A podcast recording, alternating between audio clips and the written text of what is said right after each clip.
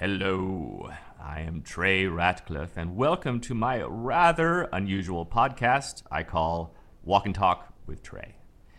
The show is mostly about creativity and consciousness, but the conversation often delves into other far flung, erudite subjects, and there's plenty of silly stuff to balance all that out. All of these were originally recorded on a 360 degree video camera that shoots in 5.7K. I hold it in front of me while I walk and talk with interesting people. You're now listening to the audio version that is more convenient in many situations, but keep in mind you can always jump over to YouTube and watch the 361 too. It's fun because you can move the camera all around. If you get tired of watching me blab away, just move the camera around and look at all the beautiful scenery around us. Note that the show is ad free. If you like it, then I have something fun you can do. I have this members only section of the blog called the Stuck in Customs Passport. You can get there by going to stuckincustoms.com slash passport. For just the cost of a few cups of coffee per month, you can support the show and get access to over a hundred different videos. These are inspirational videos, how-to videos, and filled with all sorts of mind vitamins. My goal with all these things is to spread consciousness and fun and love around the world. Maybe that sounds silly to you, but I hope it doesn't. Anyway, please come subscribe. I appreciate you.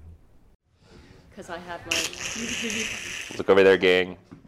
All right, welcome to season seven, episode 33 of a show I like to call Walking and Talking with Plant Biologist in Montana.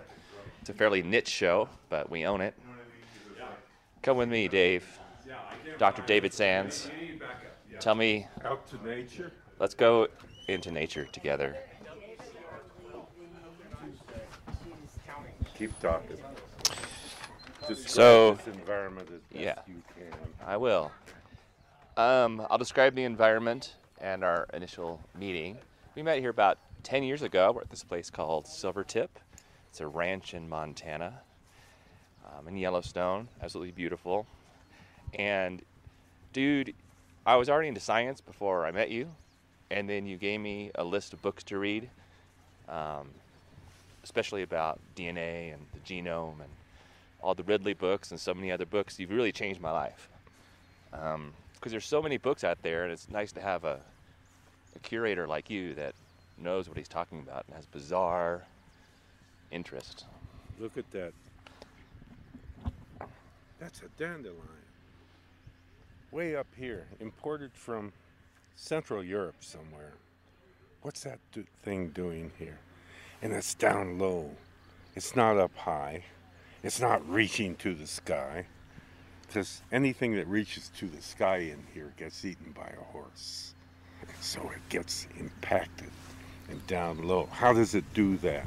How did it learn that so quickly? Well, it's like my students, they either learn or they die. And with Jack Horner here, we talk about evolution, we talk about selection. And any species worth its salt, and all species are, they have to contend with changing conditions. They have to have genetic flexibility. A bacterium with 3,000 genes only turns on at any one time, maybe 300. What is this? How Which does, ones do they turn on? how does it know which ones to turn on? How do they do they know? Or is it kind of like a videotape that we make that worked and all the videotapes we made that didn't work don't survive. And that videotape, the tape is DNA. And it can be turned on and turned off in a very convenient way. They have stoplights in front of the different genes. And a little error in the stoplight is all you need for a dandelion to grow low instead of high.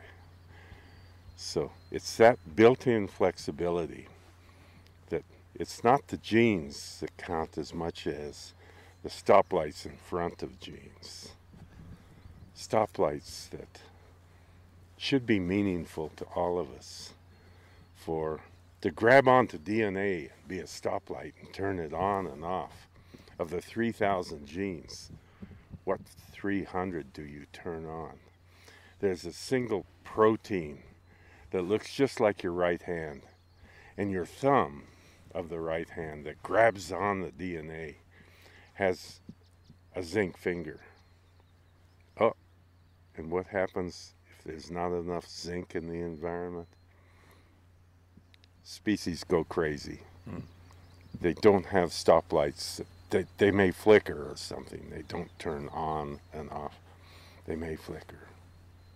And a scientist that I know found that low zinc in somebody's diet can lead to high violence.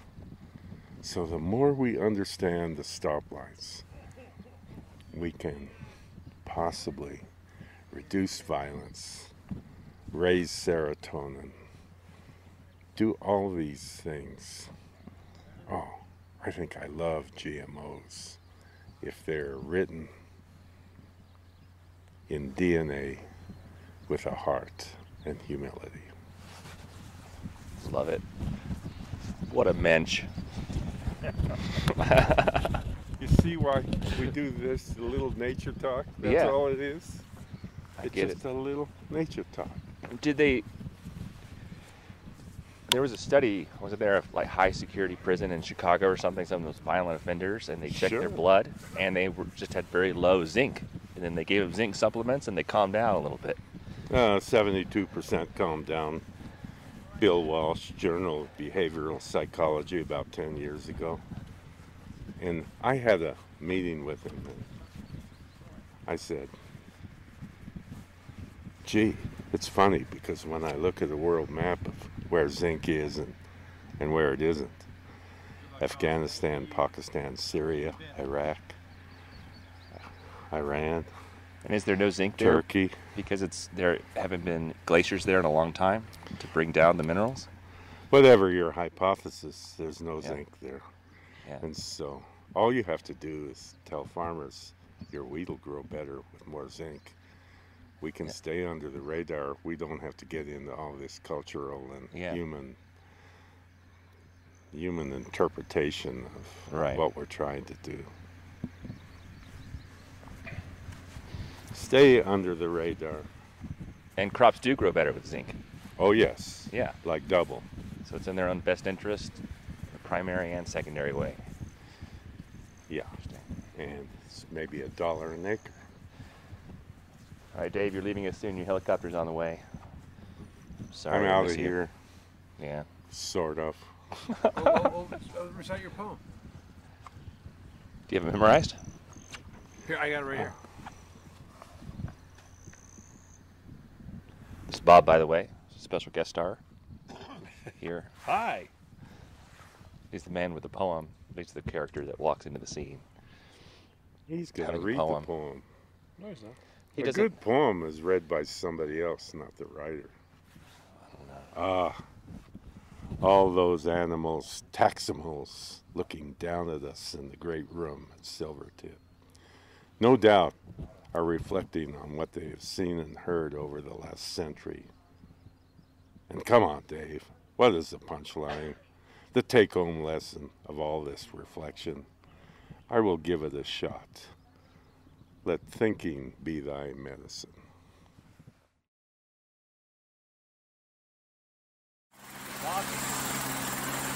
I'm frankly glad that he's leaving.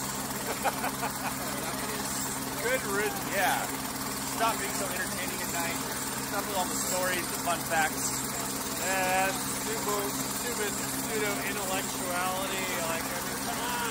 This is all important poetry.